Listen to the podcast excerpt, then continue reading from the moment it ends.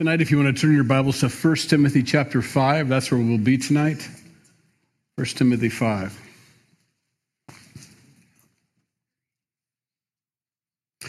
On the spectrum of teachings being received, this is probably one of the lowest.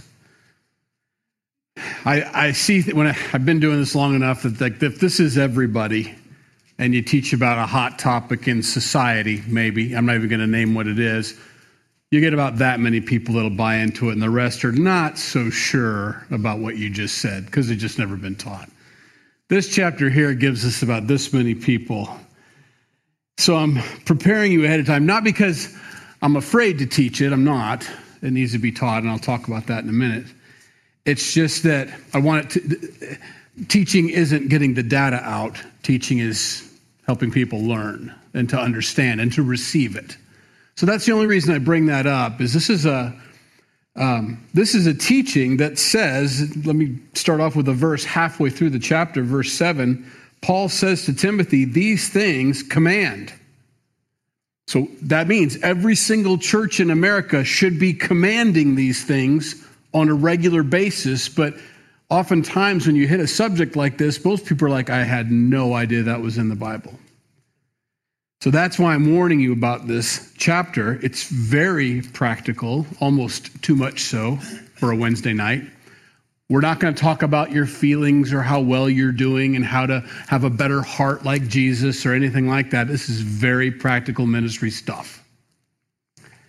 And within that, though, you can learn a lot about not only having a heart for Christ, but as was prayed by Aaron, which I thought was almost prophetic, we need to have a mind of Christ so that the heart of Christ can function properly. And what I mean by that is you have to be wise as serpents and harmless as doves. There's a time and there's a place, there's an understanding of this soft heart that Jesus gives us because we don't have that stony heart anymore, but he also gives us the mind of Christ that we know how to operate that heart in this world correctly, and that's what this chapter covers. So I gave you plenty of warning. I have to teach this. You have to believe this. You have to receive it. So what could possibly go wrong tonight, right? Verse 1.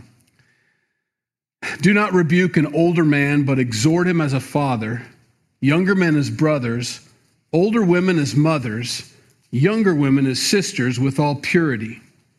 Timothy, this young pastor, is being told by the old seasoned saint Paul to be careful and that you don't treat people differently in the sense of you're not a respecter of persons, but you do respect position. I think that's important to make a distinction there. He's not saying if a rich man walks in, do this for him, and if a poor man walks in, do this for him. He's saying age has some privileges, and you treat people differently. Timothy, you're a young guy.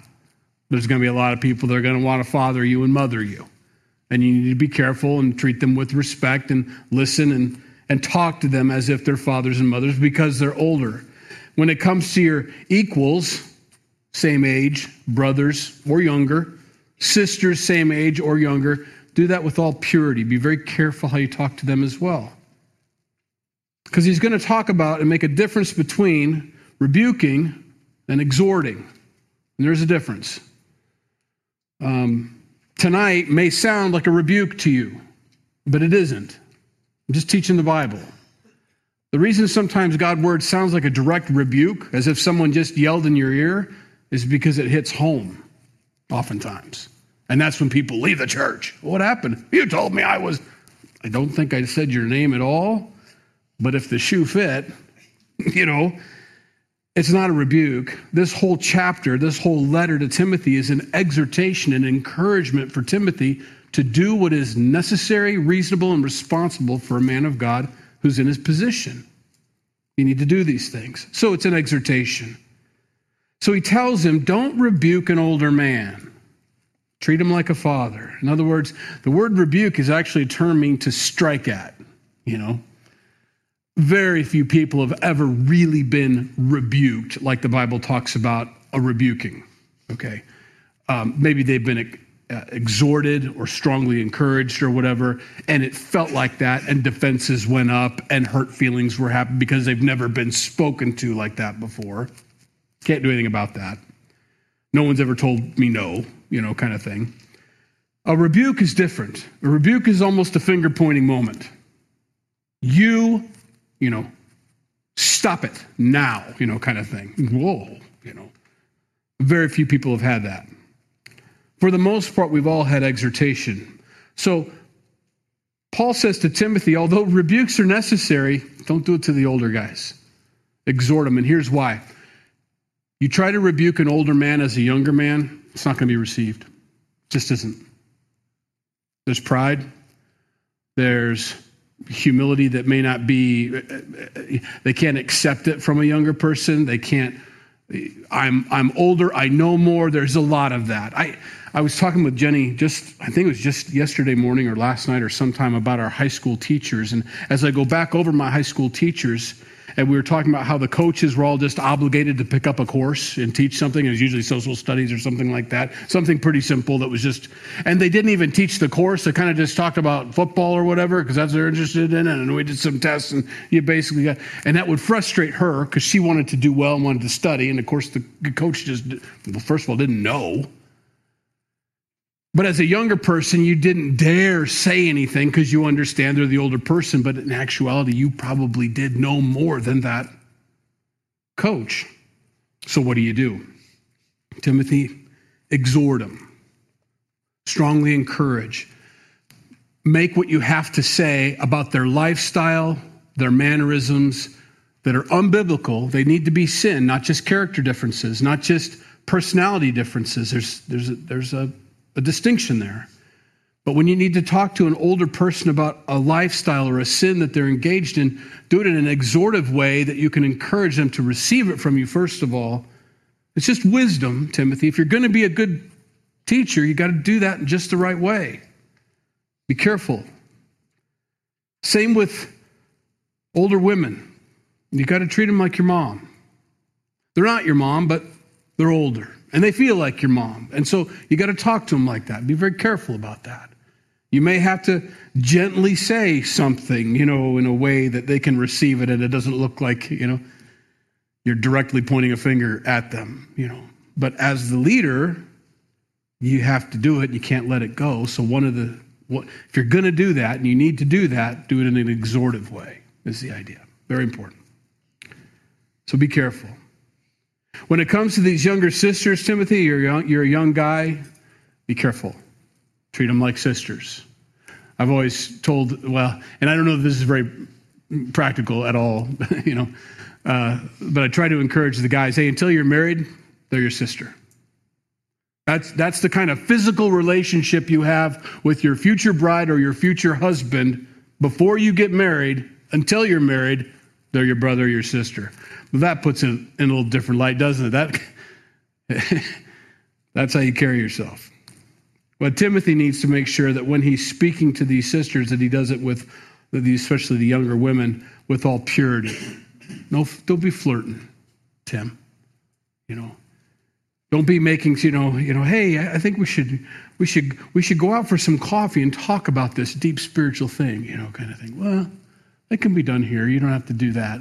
You want to do that, that's a whole other thing. Just call it what it is. But don't do your pastoring as dating, you know, kind of thing. So be careful about that. Purity. You need purity, Timothy. So that's our first start. Not too bad. Most of us are like, okay, I can handle that. We get these things from Exodus chapter 20, verse 12. It's one of the commandments. Honor your father and your mother, that your days may be long upon the land which the Lord your God is giving you. There's some wisdom there. They've got a lot to offer you, and so be sure you're listening to them. And even if they're not walking with the Lord or in obedience like you are as a younger person, there is still some value there. And it would not be of benefit to you to not honor them. So honor your father and mother. Now, that doesn't mean that you dishonor God by honoring your father and mother. If they're asking you to do something you shouldn't do, it's a counter to Scripture. You absolutely don't do that. You know, you follow God. Later on, Leviticus 19:32 says, you shall rise before the gray-headed and honor the presence of an old man and fear your God, I am the Lord. I want to see that, God says. When I see you guys all moving around as a society, as people, I want you to honor those who are older than you. As a general rule, honor those that are older than you. Don't look it down on them. We have a new phrase that goes around. That we're using, and it's getting worse and worse. But we're living in a more ungodly society every day. But it's one thing to recognize that there's a certain older group who's in a certain age bracket that would be called a boomer, baby boomers, right? And there's another thing to use that term in a derogatory way. You're just a boomer. You see the difference. That was the same spirit that rose up during the Jesus movement before in the hippie movement. Never trust anybody over 30. It did us great harm by listening to that whisper from Satan for all the young people to not honor their father and mother or respect them. What Satan wants to do when he says things like that is to cut off wisdom from the ears of the young so that the ears of the young only hear his voice and not those who have done battle with him before as they've grown up. We always want people to learn things the easy way. As parents, we want our kids to learn from our mistakes, we say. Well, that's part of it. We want to share the battles that we've had, that we've lost, that we've won, so that they can fight in such a way that they win every one of those battles, so they don't have to go through those things, or avoid the battle altogether. But if Satan can get us to distance ourselves, take our peer groups as far more valuable information than our elders, it cuts off a lot of wisdom from us, from our young people. So God says, I want you to do that. As a general rule, honor those.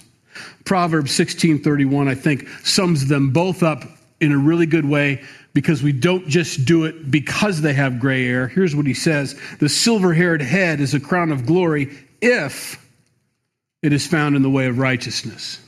So there's our out, our loophole maybe. You still honor, you still respect, you still don't need to be pointing the finger or jabbing your finger in some older person's chest about the way they're living their life, and you do want to treat them with respect, but you also need to listen carefully with the ears of the Lord, of the wisdom that they're giving you. Are they found in the way of righteousness, or are they as wicked as the most wicked person I've ever met? Then I'm not going to take your advice, because you don't even walk with the Lord, So there's our summation there. The difference between rebuke and exhortation, I believe, is the difference between cop and coach, is the idea. There are times with my kids that I had to be the cop,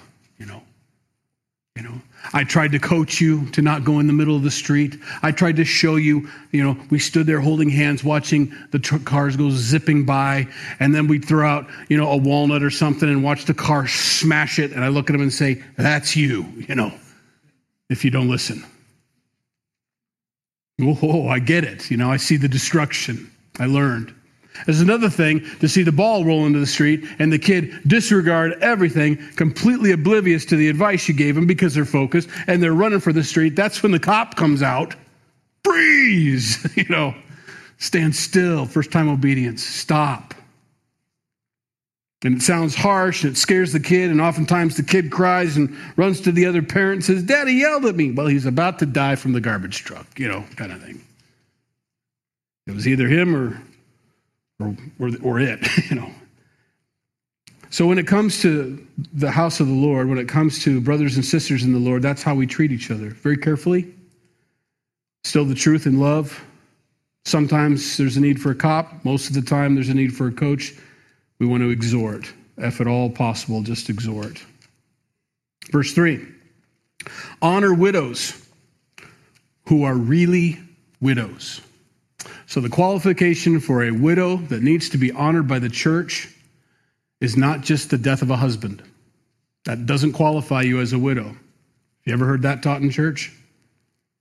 We don't. The church has become a place where it's the social safety net. And it was never intended by God to be the social safety net. If it was in very rare situations. And he's going to get very rare on us here. And this is where that practical thing we need to absorb this and maybe chew on it. And maybe you need to ask the Lord to show you these things. Because there are different applications for a personal walk with Jesus versus the body of Christ functioning as a church.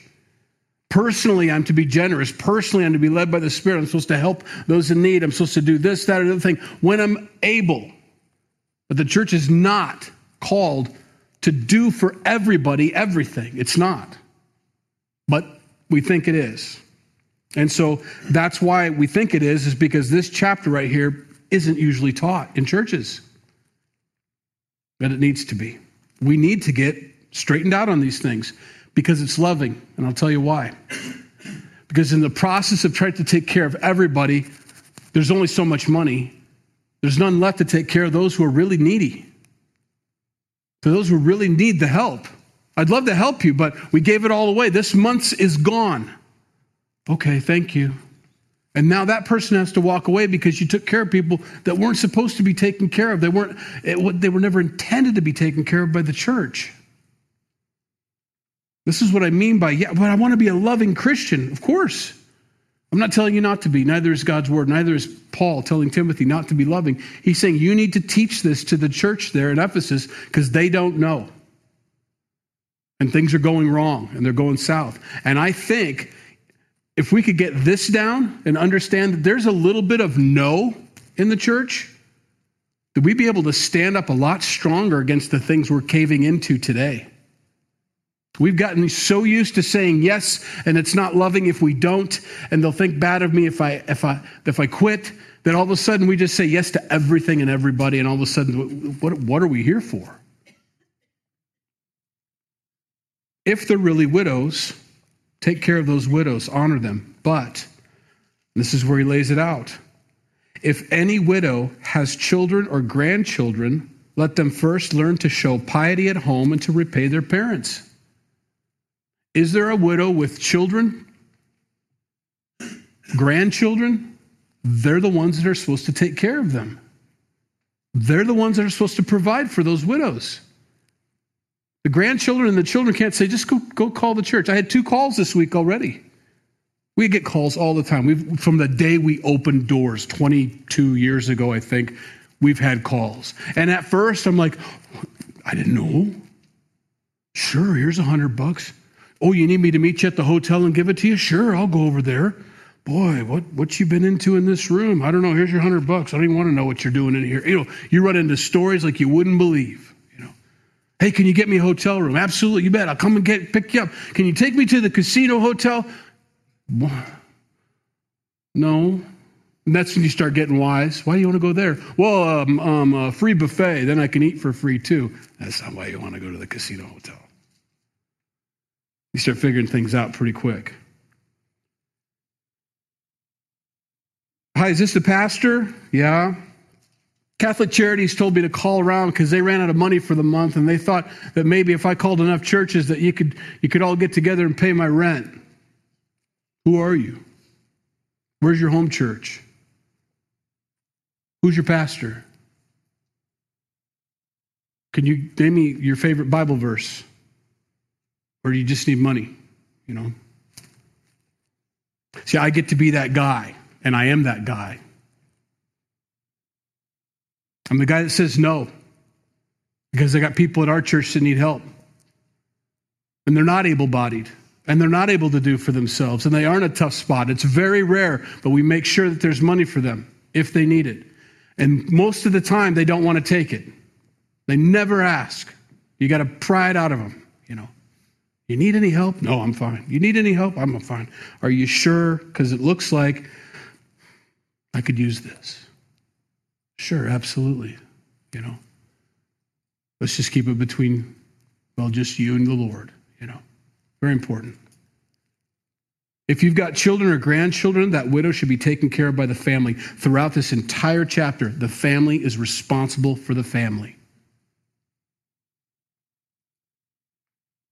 Let them learn, and this is what Paul's trying to share with Timothy because it is from love.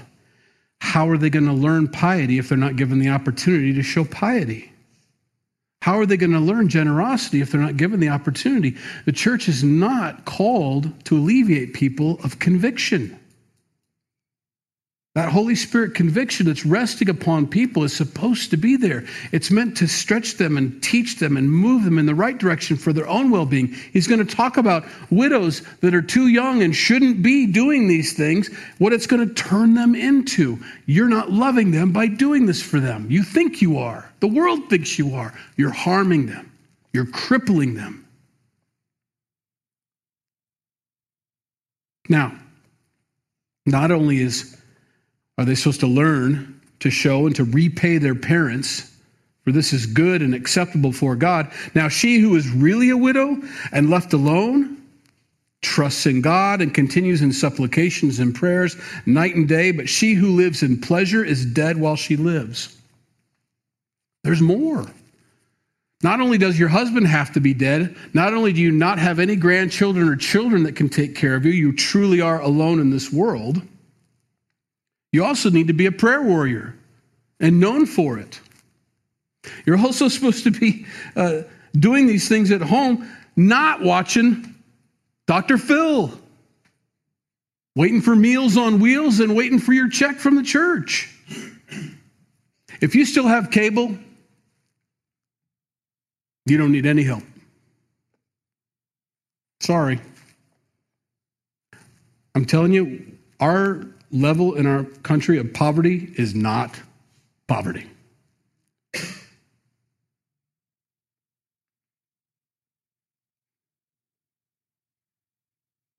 It sounds like a rebuke. It's not my fault. It's not my fault.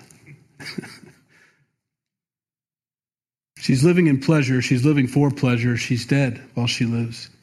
And these things command that they may be blameless. There's a reason we command these things. There's a reason we teach these things in the church. There's a reason everybody in this room needs to get this in our hearts and in our minds and understand these things. There's fruit from this. There's spiritual, eternal fruit from these things. We say that all the time. We understand this in almost every aspect. Maybe I got sick so that I can minister to the nurse. Maybe I got sick so that the doctors could hear the gospel. We say that. You guys are great about saying those things about your illnesses. I don't know. Maybe the hardship that I went through is for me to be able to minister to somebody later on. You're absolutely right. So is a widow who has children and grandchildren who have not learned to think beyond themselves. And to see others more important than themselves. And to make sure that, honey, we don't need cable. We don't need internet if mom's not eating. That's ridiculous. We need to give her. I'm getting another job. It's more honoring. You know what you'll teach your kids? Well, then you won't have time with your kids. No, you're going to teach your kids that it's important to meet your responsibilities.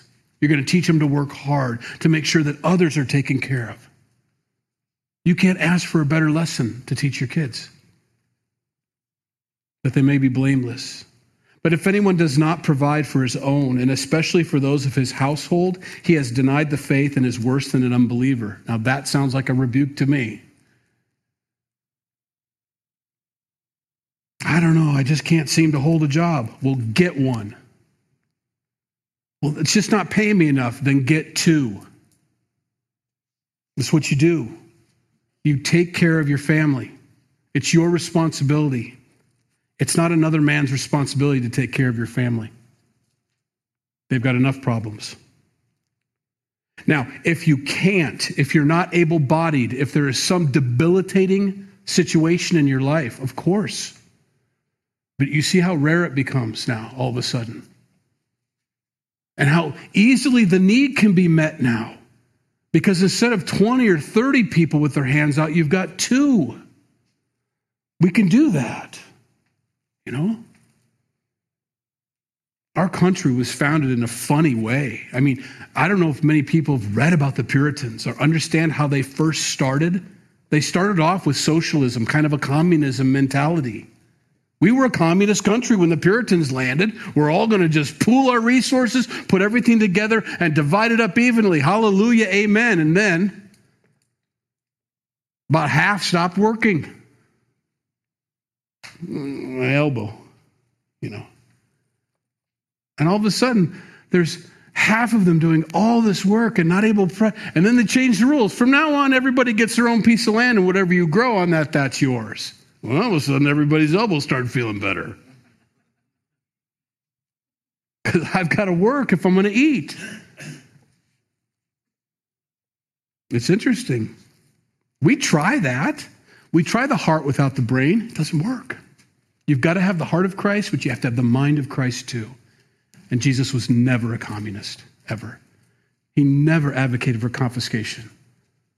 Always for generosity, always for a willingness and a heart for, but it was always your choice. Because you learn then, and the other person learns. If he does everything for everybody, nobody learns anything. And that's the idea. Paul says, you tell them if they're not taking care of their house, they're worse than an unbeliever. Now he's talking to brothers and sisters in the Lord. Brother, if you're a believer, you should be providing for your family. And if you're not, you're worse than an unbeliever. Stop calling yourself a Christian. It's like the number one thing you've got to do as a man. I'm a Christian. Are you providing for your family? Well, I'm going to start tomorrow. That's a good answer, you know. Do not let a widow under 6. He's taking an entire chapter to talk about this. You'd think it'd be a blip. It's not. Do not let a widow under 60 years old. So now I've got an age requirement to be taken into the number. And not unless she has been the wife of one man. So they got an age requirement. She's only married once. And now if her other husband died and she got married again, that's fine. But not like multiple men, like I'm jumping from guy to guy to guy to guy. No. One man, well reported for good works. And here's what they are. If she has brought up children, not just her own, it could be others. So I don't have any children. Have you raised others? Have you helped, taken in? Have you been known for that? Back then they didn't have foster care. They just saw some kid on the street that didn't have a mom. You come home with me, honey. I'll get you some food. Is she known for that? If she has lodged strangers, she saw the weary traveler. She sees the needs of others. There's a reputation here. Has she washed the saints' feet like Jesus? If she has relieved the afflicted, if she has diligently followed every good work, that's getting narrow now, isn't it?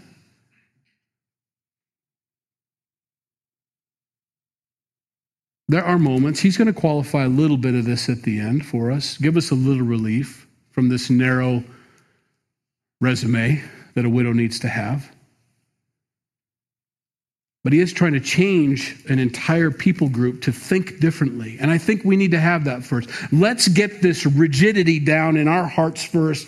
We can loosen up from there. How's that? But let's get this down first, and then we can be led by the Spirit in this situation or that situation. Let's be guided by his word and then led by the Spirit per circumstance. But refuse the younger widows. For when they have begun to grow wanton against Christ, they desire to marry, having condemnation because they have cast off their first faith. Now, gets a little tricky to discern what he means by this. So I'm going to give you a couple options. I don't know. Because it seems strange. Well, what do you mean? You bring in a younger widow, she's going to decide to walk away from Jesus or something? Is that what you're saying, walk away from the faith? Well, she's not. I don't want to be a widow forever, she decides. I want to find a man. And all of a sudden she starts acting like she wants to find a man. And if you don't know that, women act a little different when they're trying to find a man versus when they have one. Okay. So do guys. We all act a little different in the courting phase than we do the marriage phase. It's just how it is. So she's a widow and she's young and she's just enjoying, the church bringing her stuff and her living like that. All of a sudden I need a man. And she starts acting like that. He says, let her find her man. Let's encourage her to go find someone to provide for her. We need to do that. We don't want to be the surrogate husband in her life. She needs to go find somebody. There's plenty of guys out there, And the last thing you want is some young, available widow to say, I don't need no man. Yes, you kind of do. For the sake of everybody. Because although you say you need no man, there's 27 men in the fellowship that are providing for your needs. Because you don't have one, you see. I know. Fun chapter. Are you hearing anything new, though? Because it's important. Isn't that why we come? I want to know. What is the will of God? What does it look like to be a believer? What's the church supposed to look like? We've got an idea. We've grown up in a church, but I bet we could count on one hand how many people in this church, other than the people that have heard this before from this church, have heard this chapter from another fellowship. Ever. And so we go off assumptions. We go off what we're supposed to do. We misunderstand. And Paul says, no, you've got to teach this, Timothy. Refuse the younger widows for their sake. They'll be so much more fulfilled in that desire of their heart for a husband. Now, if they don't have a desire, we're not talking about that. We're talking about women that have a desire for a husband but are afraid or whatever. Go. Find that man. Let God bring you your Adam, you know. Be that Eve that God brings to an Adam someplace else, you know. You're not just saying no to yourself. You're saying no to whoever God had intended for you also. There's something mysterious taking place. I think about how my kids got married, 4 of them now so far, and how they met their spouse, you know. What are the odds, Allens? You guys just came down to church here all of a sudden, and JC's singing, and there's Andrea, you know, kind of thing. And Andrea's going, you know, I'm kidding. She probably never did that.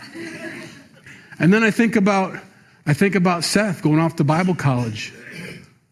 And he wasn't really sure what to do next, so he went to Bible college, and all of a sudden this beautiful tall blonde from Utah decides to go to Bible college too because she doesn't know, and it doesn't even take them half a semester before they found each other, and that was it, you know. And then because of that interaction, I found we're out to eat down in Kansas City, and Haley's brother from Utah comes out. He's a hockey player, and he's on some hockey team right there, and he's sitting in little Evangeline's over there going, you know, he's the big boy, you know, kind of thing.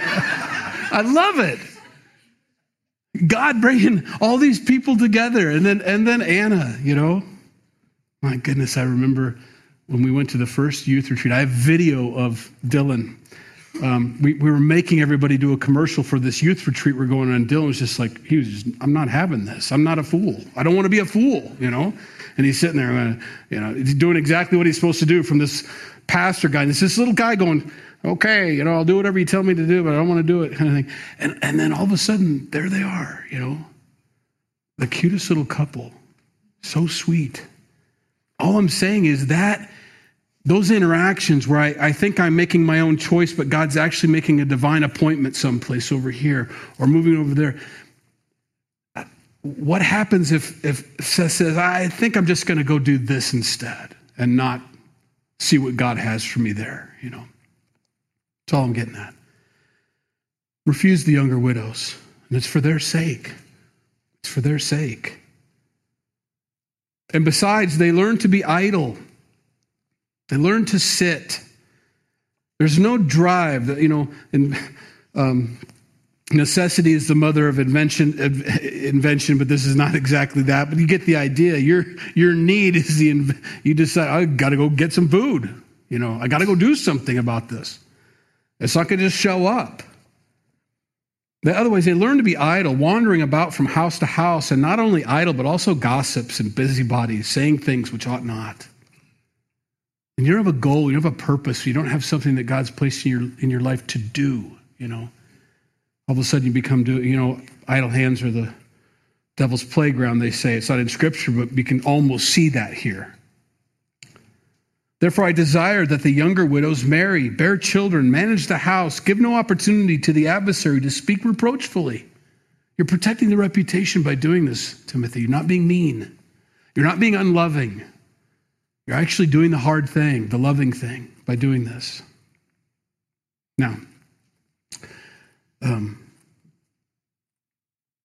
I skipped a bunch of cross-references. That's okay. Let's move on. No, I've got to do this.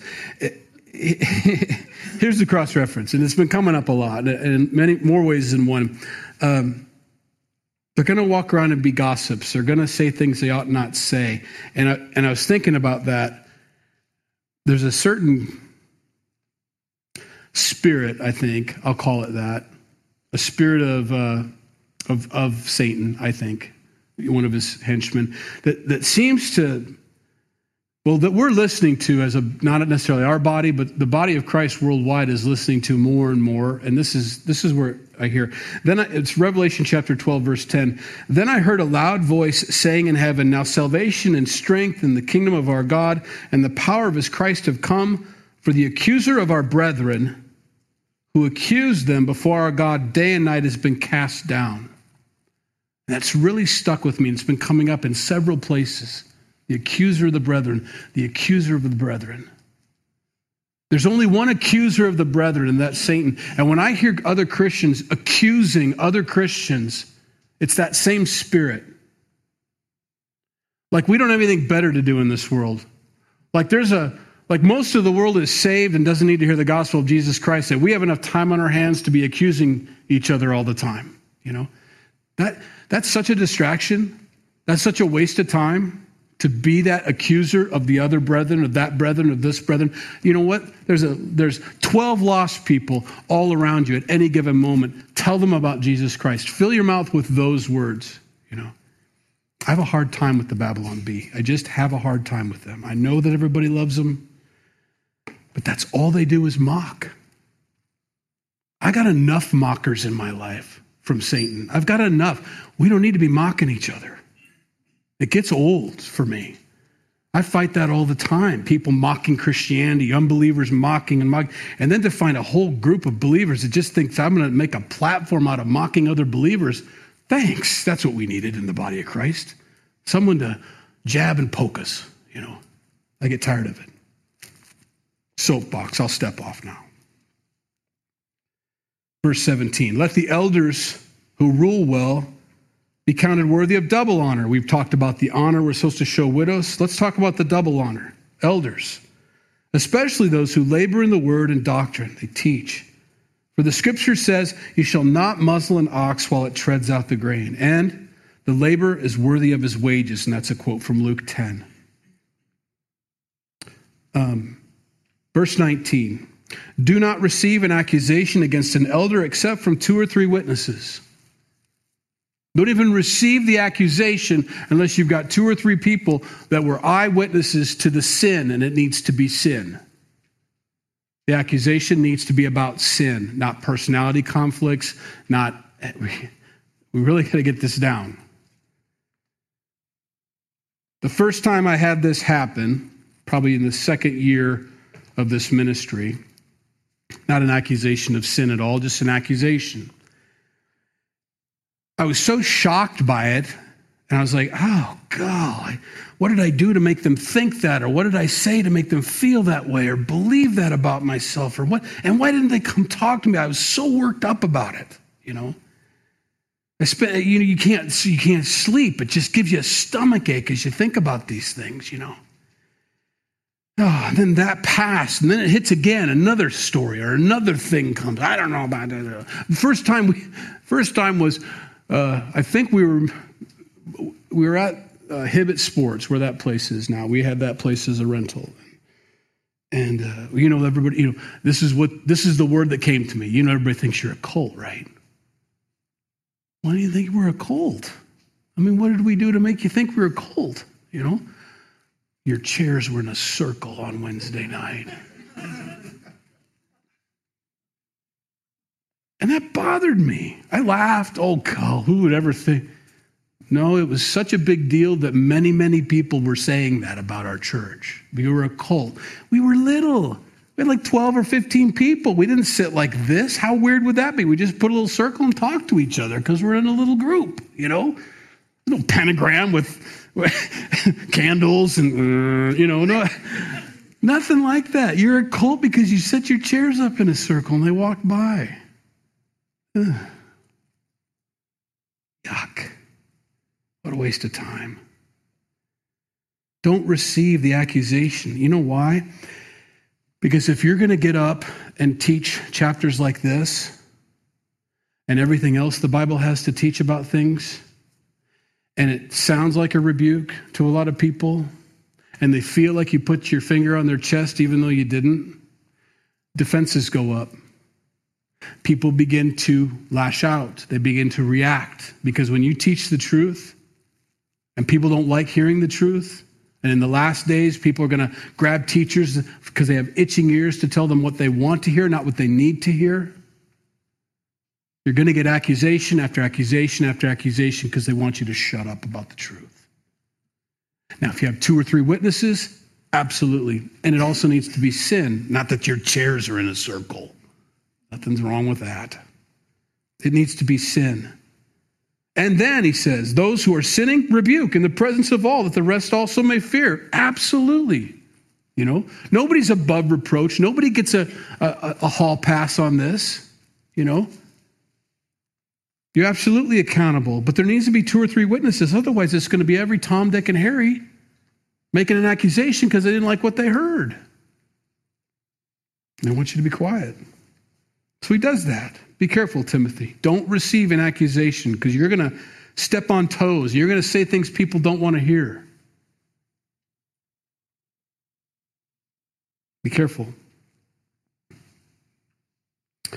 Proverbs 18:17, and I got it in 4 different versions. He who states his case first seems right until his rival comes and cross-examines him. The first to state his case seems right until another comes and cross-examines him. Similar, but not exactly the same. The first person to testify seems innocent until the other comes and cross-examines him. And the fourth one, you may think you have won your case in court until your opponent speaks. Kind of flips it around there. Guys, get the other side of the story. Always. Always. We live in a world now where the accusation is enough for conviction without a trial. It's a very dangerous thing. Now, a lot of times it is true. And here's what happens. Instead of going to the court case, instead of going through the trial, instead of going through the fact-finding mission, we jump to a conclusion and we say, I know that person's guilty, and then we wait. And if it does end up being guilty, I knew it. You didn't, though. You had a 50-50 shot. You just guessed that. It's like the baby thing, you know. I think it's a boy. You'd have no idea it's a boy or not. It's a boy, I knew it. You didn't, though, you know. You've got to go through everything the Bible tells us to.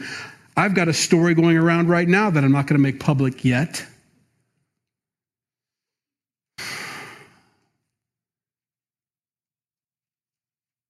But I have 3 Calvary pastors who have yet to come seek my side of the story on it. It's frustrating me. And I'm like, really? Okay. Now, here's why I say, oh, really? I don't think about it as much. I use these things. At first, chairs in a circle, I get so upset about it. Now, a couple decades later, that's a bellwether for me, or that is an indicator for me about the person. I use that. It tells me a lot about your ministry. That you know and you teach what's supposed to take place next and you don't do it. You've already jumped to conclusions and you haven't come and sought me and asked me about that. You've already made a determination and you've never sought the truth or sought my side of things. That's why I quoted that. So now I use it as a bellwether. That tells me that, oh my goodness, those 3, that's a big chunk of people. All those fellowships under someone who doesn't know they're supposed to go talk to the other person first before they render judgment? That's dangerous. Verse 21, I charge you before God and the Lord Jesus Christ and the elect angels that you observe these things without prejudice. Do nothing with partiality. Timothy, you don't get a pass on this. I don't care who they are. You do this, chapter 5. Do not lay hands on anyone hastily, nor share in other people's sins. Keep yourself pure. What does he mean by that? Well, when you're going to send somebody out, when you're going to anoint somebody, you feel like God wants you to, you know, do something by laying on of hands. Be careful before you do that. Have you prayed about it? Have you sought the Lord? Have the qualifications been met? Be careful. Don't lay hands on anybody suddenly. Otherwise, you're going to share in their sin. Keep yourself pure. Be careful, Paul or Timothy. Now, no longer drink only water, but use a little wine for your stomach's sake and your frequent infirmities. They would mix wine and water so that the alcohol and the wine would kill all those little amoebas in there. You know, that's okay. You know, Timothy's like, I don't want anybody to think that I was a drunk. I don't want anybody to think that I'm a drinker. So I'm just having water. Okay, but that's why you're sick all the time, Timothy. We don't have pure water around here. You need to mix a little wine with it like everybody else does. It has to be a lot. You know, just put a little in there to kill it. Go ahead and do that for your own infirmities. Some men's sins are clearly evident, Paul says, preceding them to judgment, but those of some men follow later. Likewise, the good works of some are clearly evident in those that are otherwise cannot be hidden. Some people walk around and you can tell right away. Other people, they're very good at concealing their sin, and likewise, their good works. Some people, you can't help but see it. It's obvious. And situations dictate different ways of discretion or different levels of discretion. Sometimes you can't be discreet about your good work. That's okay. You don't want to be so paralyzed by not letting anybody know what you're doing that you don't do the good work. Just do it. If they find out, oh, well, move on. And that's all he's saying. Do these things. Watch these things. You know, Timothy, you don't know who you're laying hands on. You don't know what's behind the door. There's a reason God says no. There's a reason that you need to pay attention to the Holy Spirit in these things. And so that's the catch. That's our loophole. And I kind of went over it really quick. Let me find the actual text so you can figure out, well, wait a minute, does that mean I don't have any room to help any old lady that needs help in my neighborhood? Of course not. Of course you help her. Of course, mow her lawn, shovel her walk. God doesn't prohibit us from helping each other out and doing things for one another. He's talking specifically about provision, you know. This has been a problem from the beginning. Remember, that's how we came up with deacons.